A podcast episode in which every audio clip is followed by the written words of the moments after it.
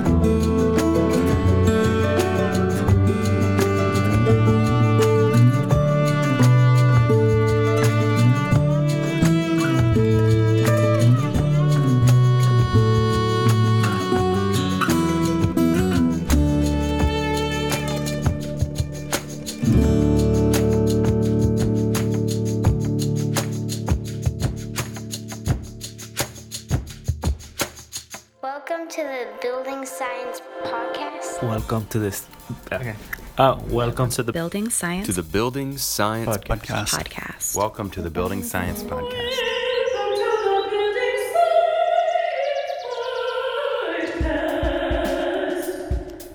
bringing the human factor to architecture and design. Brought to you by Positive Energy in Austin, Texas.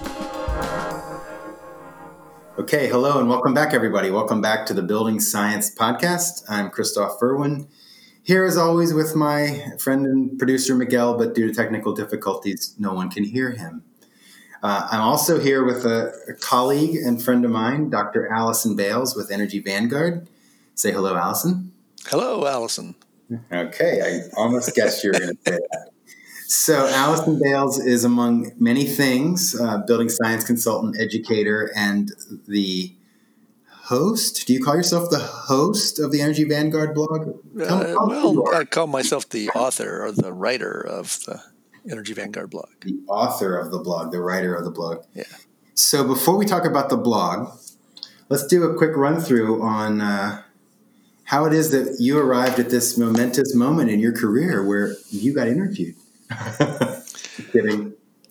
Um, but, do tell us a little bit about uh, how did you end up starting Energy Vanguard and how did you end up starting Energy Vanguard blog? Oh gosh, how far back do we go? Let's say uh, all the way to fifth grade is where I would trace it to, probably. okay. um, fifth grade, 1971. Earth Day was a year old, and my one of my teachers, science teacher, I think, had us all do reports on some environmental topic, and I wrote this big thing about pollution and everything. And so, ever since then, I was interested in environmental stuff, and and that before too long turned into energy efficiency because a couple of years after that was the first energy shock, the Arab oil embargo, and then Right. the Iranian Revolution. So energy became a big thing, energy efficiency, and went to college and grad school, got some degrees in physics. So I had you know, all that technical background with the physics and um, got a job teaching physics at the University of West Georgia, hated my job. And my therapy was buying a piece of land and building a house. And that's what Mm. launched me into this new career in the world of building science. Are you living in that house? No, I lived in that house for three years and then I got divorced. As far as you know, the house is still working well.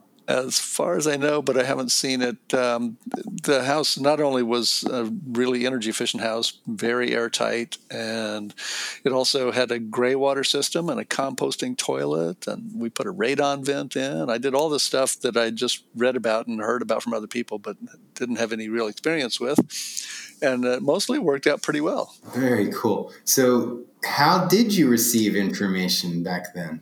I mean, I'm sorry, you know what I mean? Like, where did you learn about what to do on the house? Well, uh, lots of reading, of course, and uh, but before that, my thesis advisor in grad school. I don't know if I ever told you this, Kristof. She was uh, one, well, one of the only women in the physics department. Um, she had gone to Caltech, and she um, she knew Richard Feynman there. She actually house sat wow. for him sometimes, and she designed and built an off the grid solar house in Florida. And I got to see the see that whole thing develop from her early days of designing it to building it and then living in it. I actually went out and helped her some, and uh, that was a really neat project. Yeah, so really. Yeah, and so that got me really interested in doing something. Well, I'd, I'd been interested in doing that, uh, you know, homesteading for a long time Great. since the '80s at least. Yeah. And seeing her do that was really cool. And so a few years later, my now ex-wife and I bought some land, uh, 66 acres of land, and built a house on it. Um, well, we, um, not right away. We bought the land, and then we had to do a lot of learning about how we were going to live on it, and one of the ways that I made my decisions is I went to the Southface Energy Institute in Atlanta, mm-hmm. and they at the time offered a three day home building school course. So I got to learn from a bunch of different people there and learned about structural insulated panels and insulating concrete forms and the importance of airtightness and radon vents and all that kind of stuff. And after looking into all the different kinds of ways of building the house, I decided to do structural insulated panels.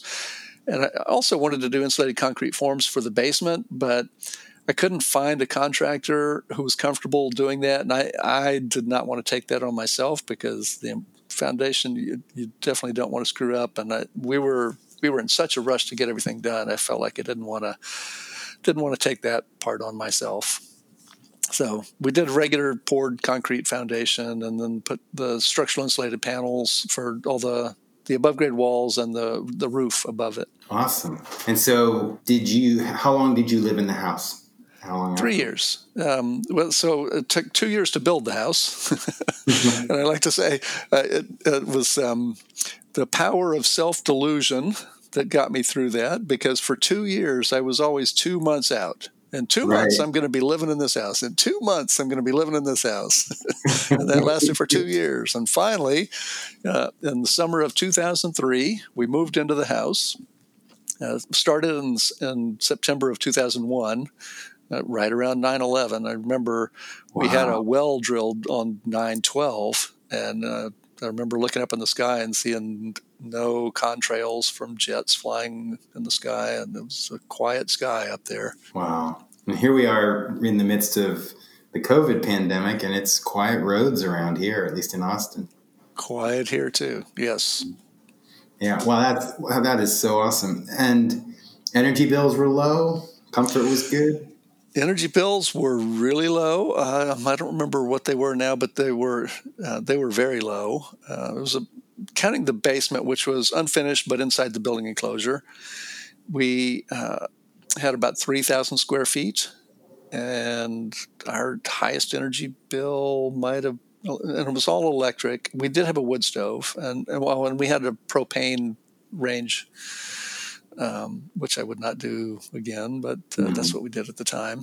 So, but it seems like seventy dollars was about our highest bill. It's not bad. Got pretty cold really good. Was that uh, winter or summer? Yeah, no, we get about three thousand heating degree days here. So, yeah. mm-hmm. and our design temperature is twenty three Fahrenheit. That's pretty cold. Well, for me, depends on who you're talking to, but laugh at twenty three. um, Okay, well, good. So then that gets you into building science. Uh, did yep. you think of it as being called building science then? Yeah, yeah. And uh, I remember, you know, around that time, I ran across an article by Joe Lstiburek, and I remember not having any clue how to pronounce his name. I was thinking, I kept going over it in my mind. Elsteburek, Else, how do you say that? And uh, Right. eventually I learned. so for well, for, let me say for, for those of you listening who may not know the name that I'm talking about, it's it's spelled L S T I B U R E K and it's pronounced Stebrick. That's how he pronounces it. Back in the old country, they would actually pronounce the L, but um, the, when they moved over here, they dropped the L sound, I guess.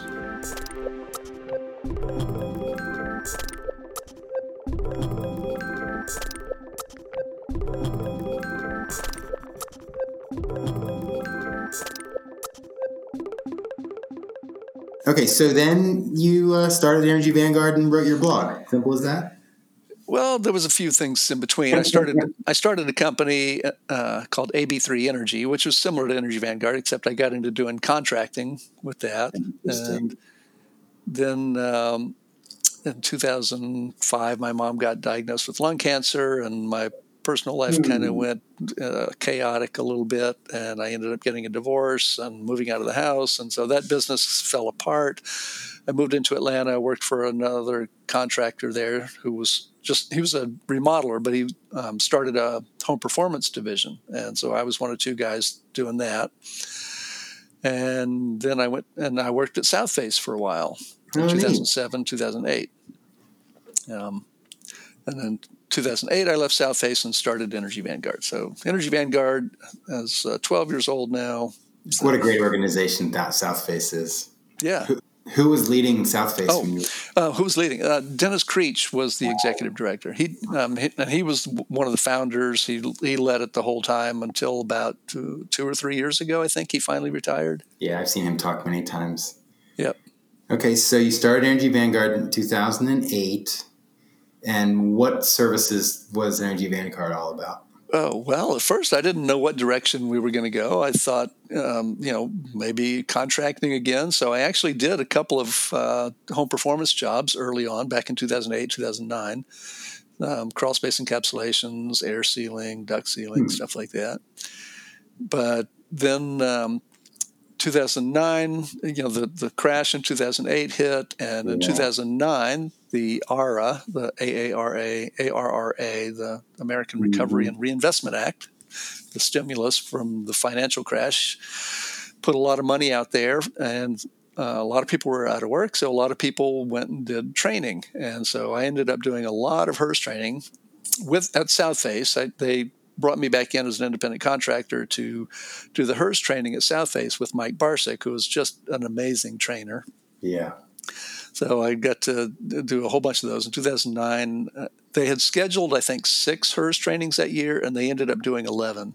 And I taught 10, 10 of those with Mike. One of them I couldn't do because I had a prior commitment, but so we did a lot of training that year, and so that put uh, um, the, uh, that ended my contracting uh, exploits. But, and I Yeah. didn't really want to do contracting. Me Contracting is hard.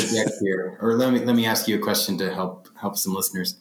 So when you say hers training, you don't mean like his and hers. Uh, could you define hers? Right. Um, I do not mean his and hers. I mean uh, home energy rating system. Was there a certain moment where you decided to start the blog, or did it arise sort of naturally, organically over time? How, how did that happen? Yeah. So, um, well, uh, when I had my first business back in um, 04, 05, 06, I wrote a column for the local newspaper in Carrollton, Georgia, and uh, that was that was I always liked writing, and I had a lot to say about energy efficiency because a lot of people really just don't understand how buildings work at all, really, and energy efficiency, and so I uh, started writing again when I started Energy Vanguard, and and I started a blog in 2010. In fact, we hmm. just passed the 10 year anniversary. I should have written a special article about it in the blog, but I, it, it was a Saturday and I missed it. So, Hooray! Ten years. yeah, March the 7th, 10 years for the Energy Vanguard blog. And in those 10 years, I have written, well, I've published over 900 articles. Uh, the, let's see, what's the exact number? I could tell you. Uh, 902 at, as of the end of last year, and two, four, six so far this year. So 908 articles in the Energy Vanguard blog. And most of those I wrote. There are a few written by others. We have uh, some others in there, but Right. uh, probably 880 Yeah, I or know Butler wrote one for you, but 800 and some are all you. Mhm. Yep. Yep. Okay, so just go ahead and read us all the names. Uh, oh, really? I've got the list here. How long do you have? So 900 and some. Um, was there, so you wrote the article in the newspaper. What was your first, let's just start with the blog. What was your first topic? How did you start? My very first remember? Oh, well, so back in 2010, well, so the, the first article was titled Peak Oil, Financial Chaos, and Homes. This was 2010, so it was a couple years after the financial crash Mhm. um, in 2008. And I was still thinking about peak oil at the time, although now uh, um, seems like uh, at least some of that was wrong. Mhm. Uh, th- there is still some truth in there. Uh, so yeah, the, the first article was about peak oil, financial chaos, and homes, and so it started simple. My my third article was the one that really started the you know where I got into building science stuff, and the, my third article was called "Don't Insulate Your Attic." Whoa. yeah, because a lot of people uh, with existing homes are trying to figure out how to make the house more efficient. And the first thing they think of, or sometimes are told by contractors, is you need more insulation in your attic. So my article was saying not to not put more insulation in your attic, but to do something else first, and that is air seal. You got to Uh-huh. make sure that I mean, if, if you're going to put more insulation in your attic, that's uh, if if you do that without air sealing, you've missed a big opportunity because it's a lot harder to do that air sealing after you've got new insulation up there. Right. And So- insulation without air sealing is not nearly as effective. Right. Right. Yeah. You're actually adding more air filtering media in your attic. Yep. Um, interesting. That's really cool. So the did that get you? I mean, I, I like the fact that it was a bit of a controversial title. Um, it probably caught a lot of people by surprise. Yep. Yep. Yeah, I can remember around that same time we called it, um, and I mean this with no disrespect, but the idea of because there was a lot of money from the ARA money going around, and ARA funding, and it, we called it here in Austin prairie dogging because the contractor would pop his head up in your attic like a prairie dog popping it, and then immediately come down and start writing you the invoice or the proposal, like not checking for thermal bypasses, not checking for you know big air leaks, um, things like that. Just prairie dog it and start start blowing it in. That sounds like the uh, the free energy audits that you get from the utility too. I guess uh, that would be prairie dogging because they usually don't go all the way into the attic either.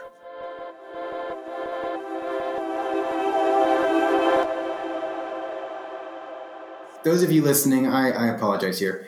Dr. Bailes has a new book, and we're going to be talking about that on this episode. That's one of the reasons we're having this conversation. But so far, we're up to uh, him starting the Energy Vanguard blog, which has uh, captivated my attention for many years. It's a fantastic blog, Allison. And Thank you. On behalf of our industry, our society, really, it's a big service. Thank you. So over the years, I mean, this is a little bit of a pop quiz hot shot kind of moment, but are there any subjects, like looking back on the 10 years, um, you know, it could be specific or broad categories of subjects that you wrote about them and it really got a lot of attention, got a lot of uh, interest, or maybe, I don't know, um, either engaged people or enraged people? Oh yeah, yeah, no, absolutely. Um, so one of the earliest ones that I wrote that engaged and enraged was about. Um, uh, it was called "Don't Let Your Attic Suck." And it's about powered attic ventilators. And I said, if you put a powered attic ventilator on the roof to um, exhaust air from your attic, uh, yes, it will keep your attic cooler. And if your house is air conditioned, part of the cooling that you're getting in the attic is the conditioned air from the house. So you're causing your air conditioner to work harder when you cool your attic. And so it, you're not only using electricity to run the fan, the powered attic ventilator, but you're also using more electricity on your air conditioner. So you're not saving energy there. The Yeah. uh, uh, that one, boy, that um, I, I I wrote that article. That was probably in the in the first summer, um, and it's uh, I don't remember how many comments it has. It's, it's well over hundred comments, and and if if I had comments on that article still open, I would still be getting comments Right. because it's just uh, the there are a lot of people who don't want to believe it. Some of them because they sell powered attic ventilators. Some of them because they just think I'm uh, don't know what I'm talking about.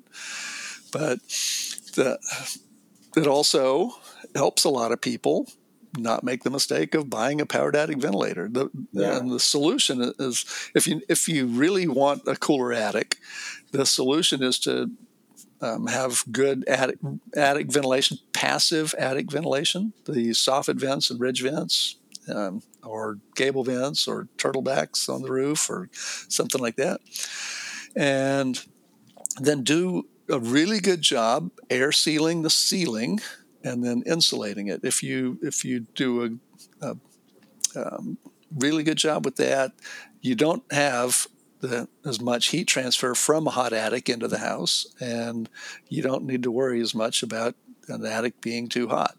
Exactly. Yeah. So it's less about keeping the attic cool as opposed to keeping the attic heat from Yeah. the conditioned space. Right. Uh, And there's other things in that, probably like a relatively simple roof line. Um, if you could get some Yep. favorable prevailing winds to help flush your attic heat. Yeah. Yep. Yep. Yeah. So passive ventilation and uh, really good building enclosure at, at the ceiling level, separating the conditioned from the unconditioned space. Now, Yeah.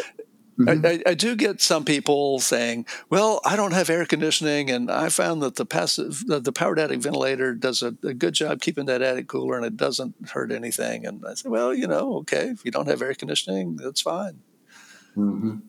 Uh, still, you, you need to be careful. I mean, some other problems with that is you could backdraft a water heater. There, there are cases where powered attic ventilators backdraft water heaters, and if you've got a natural draft gas water heater and it's connected with the attic, the, the space that it's in is connected with the attic. May, may even be in the basement, but if there's a chase that goes up to the attic, that powered attic ventilator can suck air from that chase connected to the room where the water heater is, and that air then gets made up by air coming down the flue, so the water heater backdrafts, and you put carbon monoxide in the house. That that has definitely happened. Wow. Which is a very bad thing, potentially. Yep. Yeah. So it's interesting. Um, I'd like to hear some more, but I have a quick comment here. A question, actually. So you have been engaging with, um, I guess you could almost say, a self-selecting group of people interested in home performance, people interested in building science, and you've been doing it for over ten years now. Would you say that, generally speaking, uh, that self-selecting group is getting more sophisticated in their understanding, or is it staying the same? But like, would the attic powered attic ventilator question receive so much? Uh, would, would that be considered provocative at this point? Would people be like, "Oh yeah, of course, that makes sense"? What do you think? Yes, it is considered provocative uh, with some people because that's, that's not the answer they want.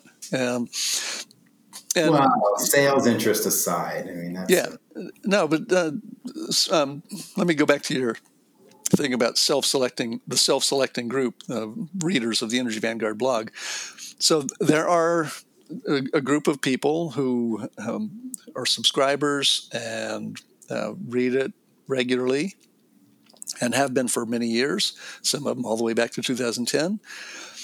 But a lot of our traffic also comes from Google. Google loves us, and, and we get a lot of just organic search traffic. So people have a question about powered attic ventilators. So they go online, and because my article does so well, if, if you search for powered attic ventilators, um, you may see my article, and that brings you in. And so those people often are, are not the sophisticated readers who are the ones who subscribe and have been reading the blog for years. So they're just trying to find some information out. Like, oh, here's a, a more current topic. the um, with COVID nineteen now, the coronavirus, the the one of my articles has been getting a, a, a bunch of readers and comments uh, about filters because people are trying to make masks out of different kinds of stuff and there I've, I've written a bunch of articles about filters and uh, there's one called the unintended consequences of high MERV filters and there's discussion in the comments now you'll see from people trying to figure out what materials to use to make a mask that they can wear over their, their mouth and nose So, uh, so the whole premise that it's a self-selecting group, Google has changed that. That takes. Me, let's go back one level more recursively now. So, your motivation in starting the blog um, was it so that Google would love you, and I imagine that means you get some ad revenue, or what motivated you to write the blog? Well, so yes, in 2010, when I started writing the blog, I, I also at the time signed up with HubSpot, which is a, a company that provides a platform to um, to host your blog, and, to, and they have lots of training materials about how to improve your SEO, search engine optimization. So I, I studied that stuff. I watched their webinars and read their articles and learned about long tail keywords and all that stuff. And so I, I would put all that stuff in the file names for my photos and and the uh, article titles and everywhere I could put the, the keywords in, and, and Google Google found us quickly. I, mean, I would post an article, and an hour later, I would see it um, on the first page of Google. So. Wow! And so, are you? Can you put your um, pinky in the corner of your mouth and go "mwah ha ha ha ha"? Google is uh, showering you with ra- ad revenue, or well, no, we no, we don't have Google Ads on our page. I, I experimented with that, but I, I I didn't have the time to figure out myself how to do it, and I don't have somebody to do that for me. So I abandoned the, the Google ads, and we, we do have some advertising, but we put that in ourselves, and that way we get to screen the kinds of uh, uh, companies right. that advertise with us. Okay. Okay. Good. So, what about that? What, what were what were the motivations to in starting the blog? It was to make your website well known. Um, so, yeah. I mean, I, I well, I, have been a teacher for a long time. I taught high school physics, or well, high school science, uh, for three years before I went to graduate school, and then I taught at the college level for six years. And I've always enjoyed teaching, and that's what I wanted my career to be is teaching. And so it was a way for me to to um, be a teacher and get the word out there about all this stuff that people should know. So that was the main motivation. I just wanted to to write and share this information. Awesome. Altruism, just because you know it's important. Important information. Yeah. yeah. I mean, if you looked at the hours that I've put into the blog uh, and the, the money that I've gotten from it, uh, the hourly rate would be pretty bad, I'm pretty sure. Yeah.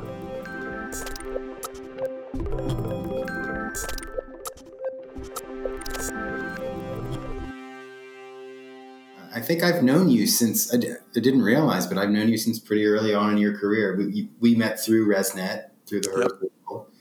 and you and I ended up speaking together. And I think we we coined the term, or at least I hadn't heard it before, but Building Science Fight Club, and it was in reference to um, 62.2 ASHRAE ventilation yes. Yep, you ventilation standard. Yeah, ventilation standard. Yeah. What, what year would that have been? 2013. 13, yeah. Yes. And uh, speaking yeah. of Fight Club, um, in, uh, let's see, it was 2012, I think. Uh, see, yeah. In February of 2012, I wrote an article titled "You Do Not Talk About Building Science Fight Club." Yeah, there it is.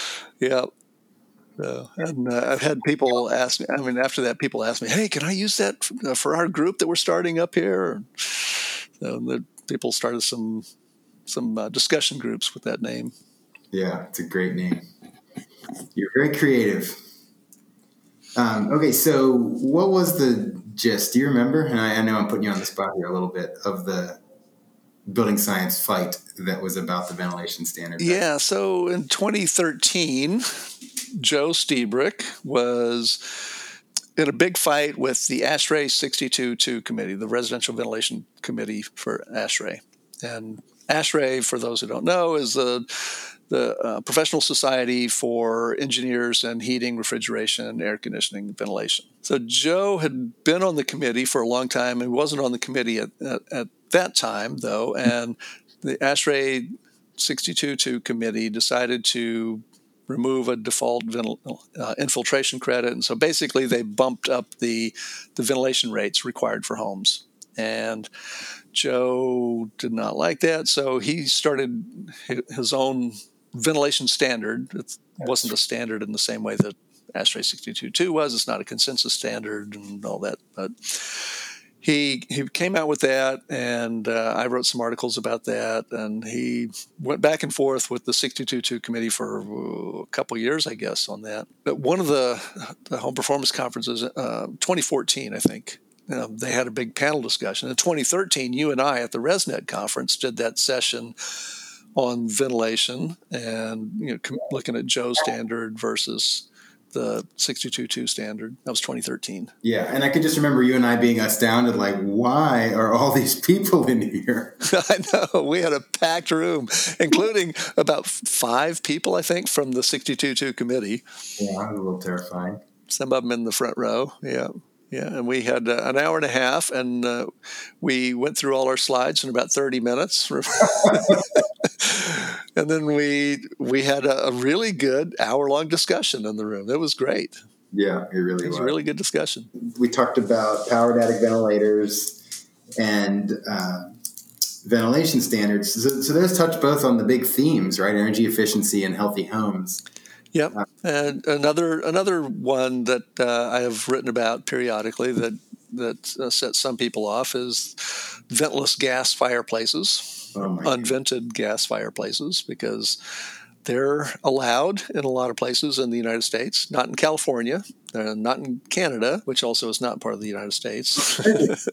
Both of them. but um, yeah, ventless gas fireplaces have have problems. Uh, you should not be venting combustion products into the air of a home, uh, no matter how safe the industry will tell you they are. At a minimum, even if you have complete combustion all the time, you're getting a lot of water vapor put into the home. And in the wintertime, you put a lot of water vapor into the home, you can have some condensation problems. You can you can start getting mold growing on surfaces. And I I've walked up to a house that had unvented gas combustion going on, and the the main door was open. She had a glass storm door, and the water on the inside of that storm door, I was just dripping down the inside of the storm door from condensation. And she had mold growing in the closets and other places, and it was all because of the unvented gas combustion in the house. If complete combustion, right? What are the likelihood that we are achieving complete combustion? So the the gas ventless gas fireplaces supposedly have an oxygen sensor, which uh, is looking at how complete it is, and, and the likelihood of getting complete combustion all the time, I think, is is pretty low. But the amount of incomplete combustion is also pretty low. If, if everything is firing properly, so you, you're not getting a whole lot of other stuff like carbon monoxide. What about um, combustion gas particles that aren't burned or aren't fully burned? Yeah, I mean, all that stuff gets in the air. If, if you so natural gas is methane, basically. It's one carbon and four hydrogens, CH4, and when you combine that with oxygen, you in a complete combustion reaction, you get carbon dioxide and water vapor coming off of that.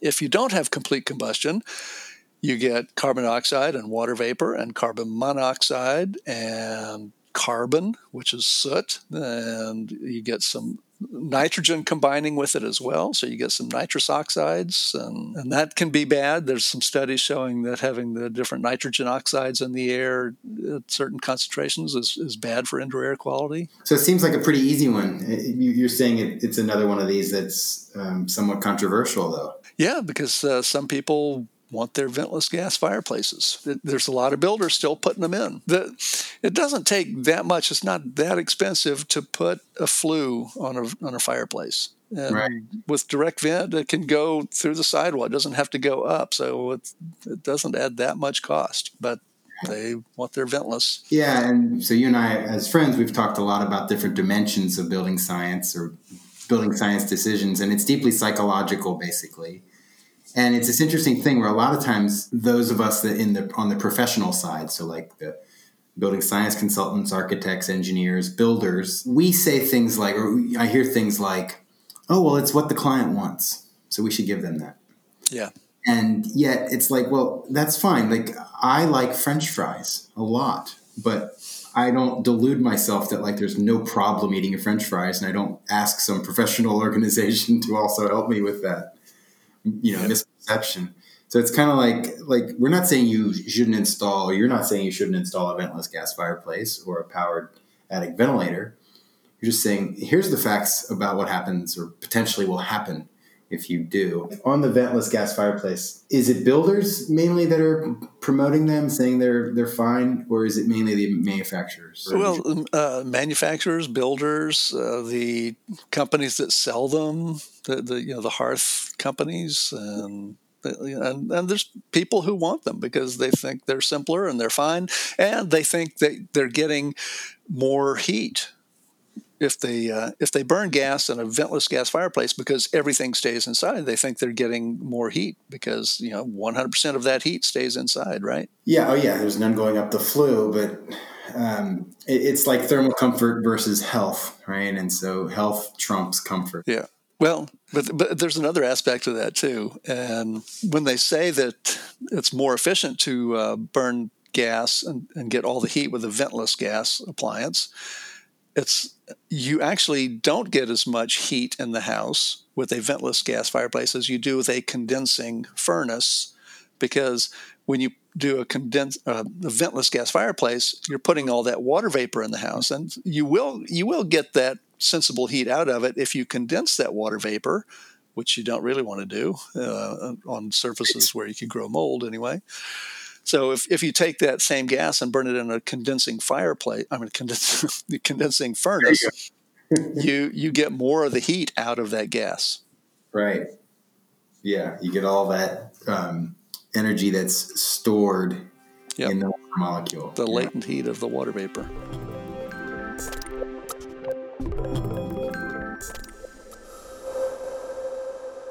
Okay, so we've touched now on um, I guess that one bridges both energy efficiency and healthy homes. Yep. Could do you remember like was there a time? I guess I'm, I'm kind of thinking about our own my career paralleled yours in terms of this time frame too, and many of the themes. Um, so this question is: Do you remember when there was a transition from energy efficiency and healthy homes started to become a, a an important theme that was tied to energy efficiency, or was it always there for you? Uh, that's a good question. Um, you know, people have, have thought about indoor air quality for a long time, but I, I think it hasn't been presented in an integrated way where you know the energy efficiency and, and thermal comfort and indoor air quality and all that stuff is is tied together. And now more people are seeing that. And you know with podcasts like yours and blogs like mine people are putting that out there. So it's it's more common for people to know about that yeah. I, I, don't know exactly when that started, uh, but I know in the last decade it certainly has ramped up. There was a lot of CAZ testing associated, or combustion appliance zone testing associated with the RF funding, and, and for me that was the the tip tipping point. Like, oh yeah, what else is in our air? Okay, so uh, that might be a good segue into talking about your book now. Um, sure. Do you have enough clarity on the the subject matter of your book to say is it about energy efficiency and healthy homes? Is it one more so than the other? Well, yeah, I have enough clarity. So, so first of all, um, you you said at the beginning that I have a book uh, out, but it, it's, it's a book in progress, and mm-hmm. the I, I've got a campaign out right now to get pre-orders for the book to help me get a really good publisher and also to help support the time that I'm going to need to to finish writing the book. I've, I'm taking some of the material that I've got in the blog, but at this the, the book is going to be a cohesive whole. It's not just going to be a collection of, of blog articles. And what I, I, see as different about this book from a lot of energy efficiency books is that I'm approaching this from the perspective of the homeowner. You know, what what is it that homeowners or occupants want out of a home? You know, they, they want to be comfortable, they want to be healthy, they want not to have to turn the the television up whenever the air conditioner comes on because it's so loud. and you know there's there's certain experiences they want out of the house. And so that's that's where that's my starting point in the book is you know what do we need to have a high performance home? And so starting with the topic of indoor environmental quality and, and the list of all those things you know sound control and and thermal comfort and indoor air quality. Energy efficiency is important, but that should not be our first focus. And so uh, if you do all the other stuff right, you generally end up with really good energy efficiency, but you can't focus just on the energy efficiency. Well said. So what have you titled your book? Yes, the book is called it's called A House Needs to Breathe. Dot dot dot. Or does it? Okay, let's go there before we go farther. Does sure. it have to breathe? a house needs to breathe. So this is something that I've heard um, mostly from builders yeah. uh, who who think that air tightness is is BS and not of the building science type. it is BS, but it's building science. It's based in building science, and when somebody says a house needs to breathe, usually they mean that you shouldn't make it too airtight because their thinking is that then if you make the house too tight, it's going to have indoor air quality problems, and people are going to get sick, and, and that's not good. So we need to we need to leave some some holes in the building enclosure so that the house can breathe, so that air can exchange between indoors and outdoors. Which is a terrible idea because if you leave random leaks in the building enclosure, when air moves through those, so air from from outside the house comes in. Some of it may be coming from a uh, dirty attic. It may be sucked through that dead squirrel lying over the hole, and some of it may be coming up through the uh, moldy crawl space where the dead possum is lying down there.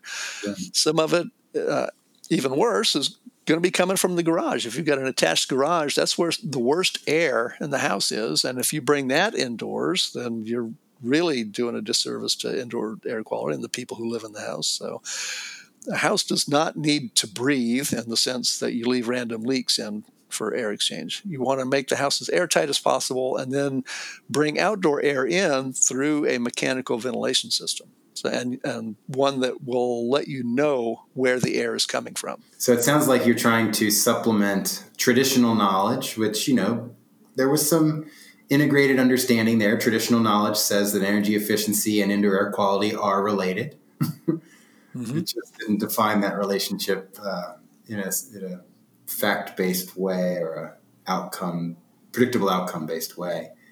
So is it a it sounds like that's a bit of a kind of a building industry myth you know a house needs to breathe. So the book though it's not really like a mythbusters episode in book form. It's it's really a description of what do people want out of their houses and how to get it.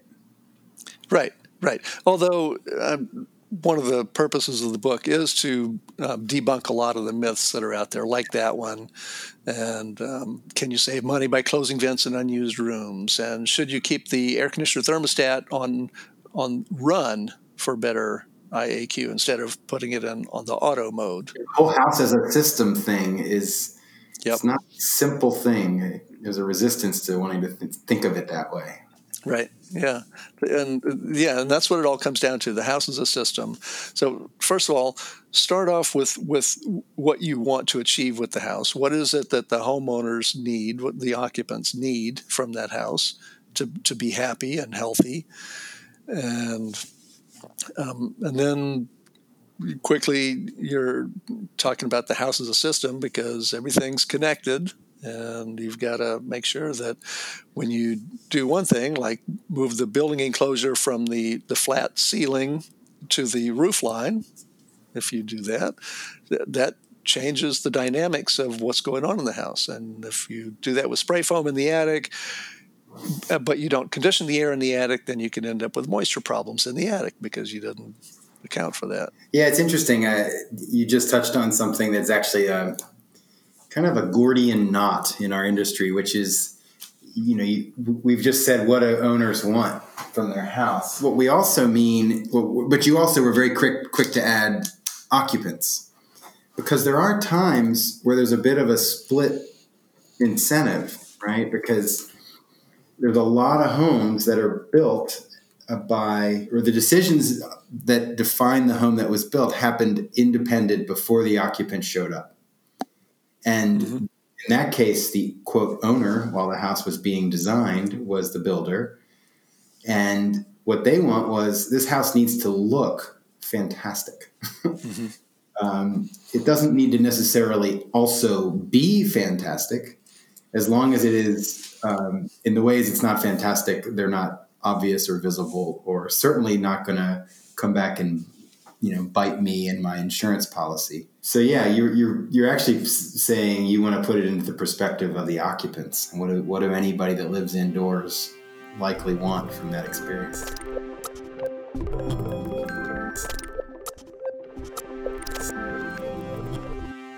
Okay, so yeah, it's not really a MythBusters situation, but maybe we could talk a little bit about myths generally, uh, or maybe not generally, but um, stories and inaccurate facts. Um, do you have any insight why they managed to stick around for so long in the industry, the building industry? Well, uh, I am not a psychologist or anything like that, but I've I've read some stuff about this, and, and one thing that I've read that, and I, I think there's a lot of corroboration of this, is that when a statement gets thrown out there, whether it's true or not, uh, people will latch onto it, and even if it's proven to be false later on, they still believe it. Hmm. Um, and this is every once in a while you'll see this come up somewhere where you know somebody's trying to debunk something that's gotten into the popular culture, some something that's going around, and I can't think of any good examples at the moment. Uh, well, okay, here's one, and I think Ira Glass on This American Life did a show about it. Um, the the issue of calamari. When you go to a restaurant and order fried calamari, uh, there's somebody ten years ago or so said, you know, that stuff that you're getting at a restaurant that they tell you is fried calamari, that's really cow bung. That's not calamari at all. so, yeah, so you know, somebody put that out there, and they showed a picture of a box from a uh, you know a stockyard or something with um, marked calamari. I, I don't know, and. Hmm so that got out there, and it turned out that that was not true. There was there was no truth to that, but but people will still tell you that you know they don't eat calamari because it's cow bung. Wow. it's like we like shorthands or something, and a convenient shorthand that makes sense. Um, is it's durable. Yeah, yeah. Goes generation to generation. Yep. I mean, one of them we touched on in the beginning of the episode, the just the attic ventilation thing, right? You mm-hmm. Have a perforated soffit and you have a ridge vent, and we can all just kind of close our eyes and imagine the air whisking in and pulling the heat out with it. But if you start to think about like, well, how much air would I need to have moving through those holes to actually substantially move the heat out? Um, it's a lot. These, those would be big holes. Okay, so the one of the main points of us on this podcast was really to help people understand how awesome you are and that you are writing a book. Could you tell us more about the book? Yeah, so the book is called A House Needs to Breathe, or Does It? And the subtitle is The Myths That Lead to Uncomfortable, Unhealthy, Inefficient Homes and How to Overcome Them. So awesome. I'll be I'll be de- debunking myths, but the, the bigger picture is that I'm going to be laying out, you know, what people want out of a house, what people need out of a house, and how to get there based on building science. This is a book that's not written yet. I've, I've got some of it written, but it's uh, in progress. I am currently doing a campaign to get pre-orders on a website called Publishizer.com. That's publish, I-Z-E-R, publishizer com. And if you go there, click on proposals and then um, live campaigns, and you'll see mine in there. A house needs to breathe, or does it? And it, the campaign runs till the 16th of April, uh, so about two and a half weeks from right now when we're recording this, but 16th of April 2020. And the more pre orders I get, the better um, because higher numbers of pre-orders means better publishers will be interested, and I want a really good publisher to get this out far and wide. Uh, the the other thing you might want to know is my my goal for getting this done is uh, by the end of this year. So by the end of 2020, I hope to have this out, and that will depend somewhat on the publisher. I don't know what their schedule is going to be, but I'm hoping to have it out by the end of this year. You're going to be busy. Yep. Good thing we're social distancing. Um, put a link in the show notes to the Publishizer page. And those of you that are in education organizations, I would encourage you to consider um, buying large copies of the book because Allison also has uh, special um, offers for you. Could you talk about those, Allison? Yeah. So I've got there's seven different bonus levels. If you can buy one copy or three copies or six copies or 10 or 50 or 100 or 250. And as you go up with the uh, no matter how many copies you get, the, the price is $25 per book. So if you buy one copy, you pay $25. You buy the, the, the, the six pack, which is six copies, you get six times 25 or $150. And if you buy 100 copies, it's $2,500. So it's, it's always the same price per book, but you, you get uh, some bonuses. And the, the highest levels, uh, the bonuses are a half day workshop from me or a full day workshop from me. And the one below that, I think, is um, a webinar, and then there's one before that is an hour of consulting time, and so there's different bonuses that you get with the different levels. And so I'm really thrilled the Austin Passive House Group is going to get a half day workshop.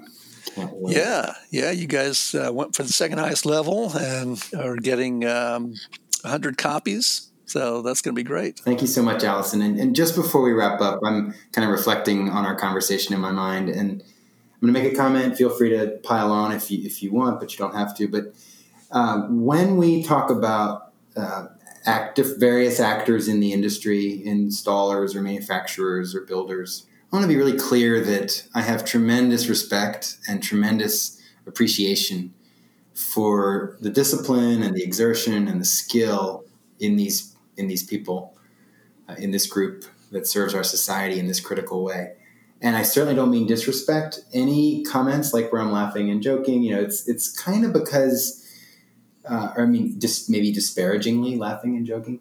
It's because I'm frustrated, uh, based on the fact that I do care so much. I'm frustrated that these hardworking, intelligent individuals sometimes traffic in actions that aren't, um, in my opinion, skillful. They don't lead to the outcomes people want. So that's kind of a disclaimer there. Yeah, well said. And thank you so much for taking the time to share your thoughts and your story with our audience, Allison. And I wish you tremendous luck with your book and all future endeavors. Well, thank you for having me, Kristof. Appreciate it. Our pleasure. And thank you all for listening. We'll talk to you next time.